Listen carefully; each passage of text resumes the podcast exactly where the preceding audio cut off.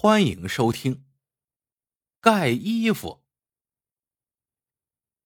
早些年，玉溪山区傅家庙有个卖豆腐的年轻人，叫傅铁柱。快三十岁了，家里穷的只有一副豆腐担子和两扇豆腐磨，连个拉磨的毛驴都没有。天天磨豆腐都是靠他自个儿推。傅铁柱做梦也没有想到。他这样的穷汉，竟然也有走桃花运的时候。有人啊来给他说媳妇儿了，人家不但是个漂亮的黄花大闺女，而且一分钱的彩礼都不要。来提亲的是村口开车马店的涂大妈。涂大妈对付铁柱说：“他们的车马店里住着一个叫小巧的姑娘，她老家成了敌占区。”父亲也被仇家追杀，丧了命。他陪着母亲从关外来玉溪投亲，没想到时局动荡，亲戚家早已搬迁，娘儿俩走投无路。虽有些家底，但也不能老在店里住着。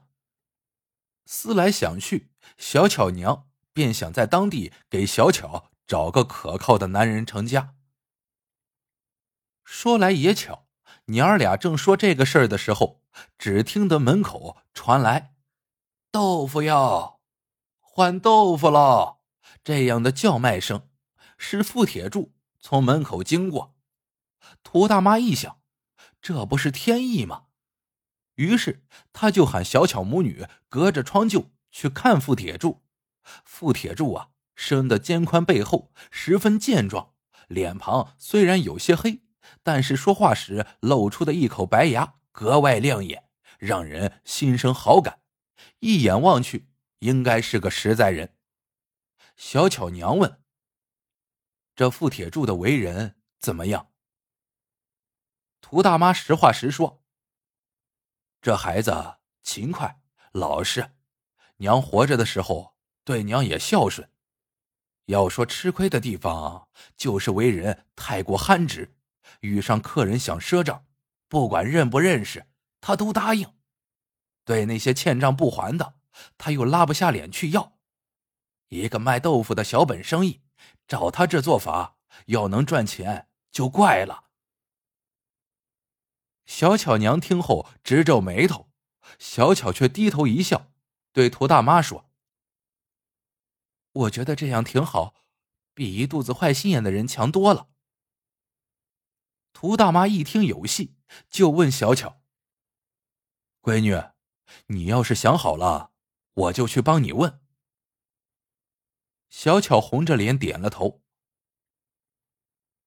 天上掉下来一个漂亮媳妇儿，傅铁柱又不傻，咋会不同意呢？婚礼办得很简单，甚至连个仪式都没有。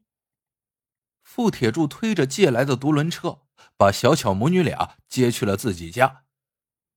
小巧临出门前，涂大妈对她说：“闺女，憨人啊，都有个犟脾气。铁柱这孩子啥都好，就是脾气犟，你得想办法降住他，要不然由着他的脾气来，处处跟你拧巴，日子就不好过了。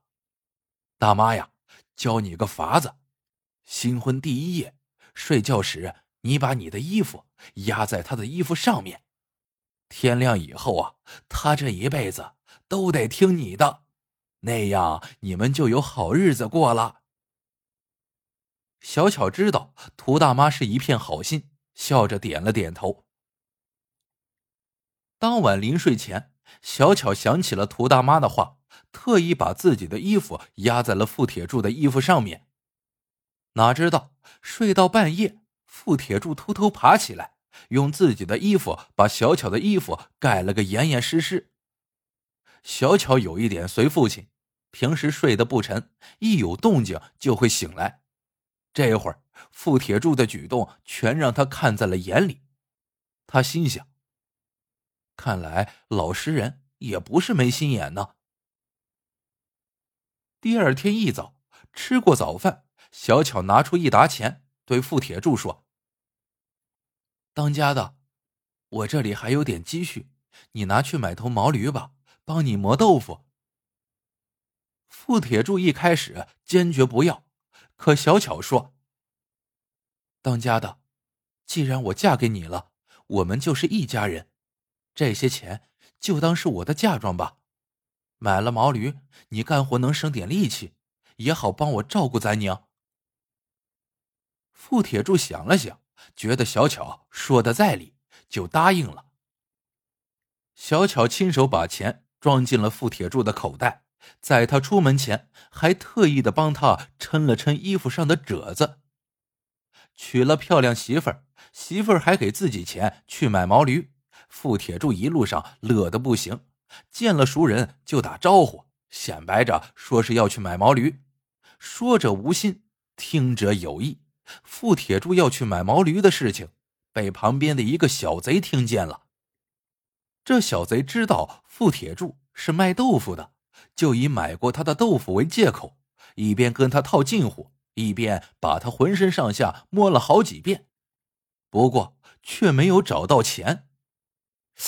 咦，不是说要去买驴吗？钱呢？小贼不甘心，苦等到中午，趁着傅铁柱午休小憩的时候，他又挨过去，把傅铁柱身上里里外外扒了一遍，除了一点零钱。啥都没有。傅铁柱醒后发现口袋被扒了，一摸果然空空如也，他顿时懊悔的不行。到家以后，他耷拉着脑袋，把弄丢钱的经过一五一十的告诉了小巧。小巧听后只是笑了笑，连一个字儿都没有埋怨他。第二天吃过早饭，小巧又拿出一沓钱，用手绢包好。递给傅铁柱，说道：“我这里还有些钱，你拿去买驴吧。这次要记得小心些。”傅铁柱答应后，一路捏着口袋走。他吸取了上回的教训，给谁都不说自己去买毛驴。可是到了牲口市场，看好毛驴要付钱时，傅铁柱啊又傻眼了。他口袋里的手绢还在。也裹得好好的，可里面的钱却变成了一沓废纸。这是啥时候被人调包了呀？傅铁柱急得眼泪都掉了下来。傅铁柱垂头丧气的回到家，没想到和昨天一样，小巧依然没有埋怨他。第三天吃过早饭，小巧又对傅铁柱说：“当家的。”我这里还有一些首饰，我今天陪你一起去把首饰变卖了，买驴肯定还够。傅铁柱本来不想再去了，可是连丢了两次钱，他心里发虚啊，说起话来舌头根子就有些软了。他看小巧态度那么坚决，只好答应。这次很顺利，夫妻俩转遍了整个牲口市场，挑了一头最好的毛驴。那头毛驴膘肥体壮，油光发亮，四只小白蹄着实好看。到了村里，谁见了都夸。那驴听的人夸，竟然还得意的张开大嘴，嗯啊嗯啊的叫起来。傅铁柱听了，心里头那真叫一个得劲儿。丢了两头毛驴的钱，那可不是一笔小数目。从此以后。傅铁柱总觉得亏欠小巧，干活便格外卖力，对小巧的话呢也是言听计从。小巧也是个勤快人，每天把家里收拾得干干净净。傅铁柱卖豆腐回来，无论多晚都能吃上热乎可口的饭菜，一家人的日子过得很是滋润。小巧没有告诉傅铁柱，其实他们母女根本不是来投亲的。小巧爹是外地有名的贼头，前些年因为误盗了一位国民党要员的宝物，被满城缉捕。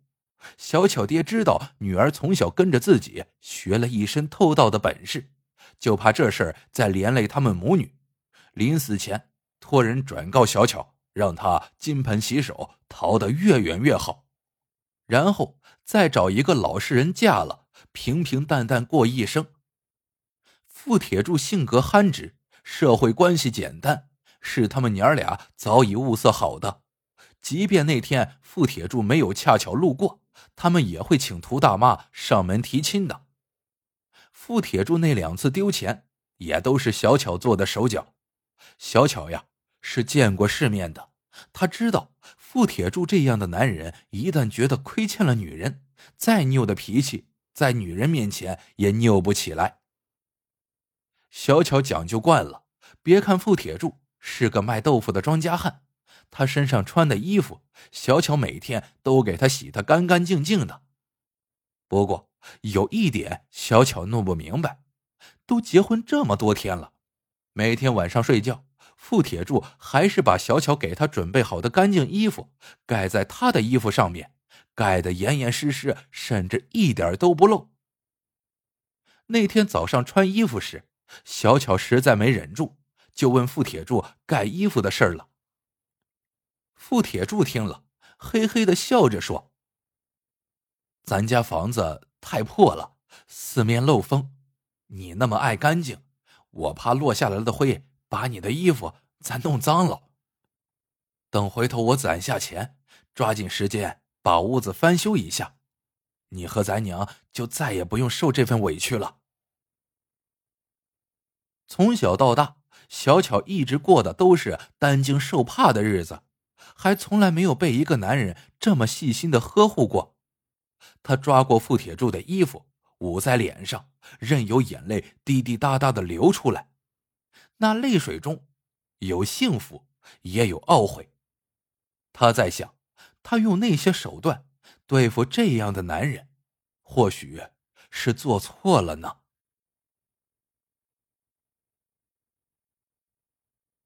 好了。这个故事到这里就结束了。喜欢的朋友们记得点赞、评论、转发，感谢您的收听。我们下个故事见。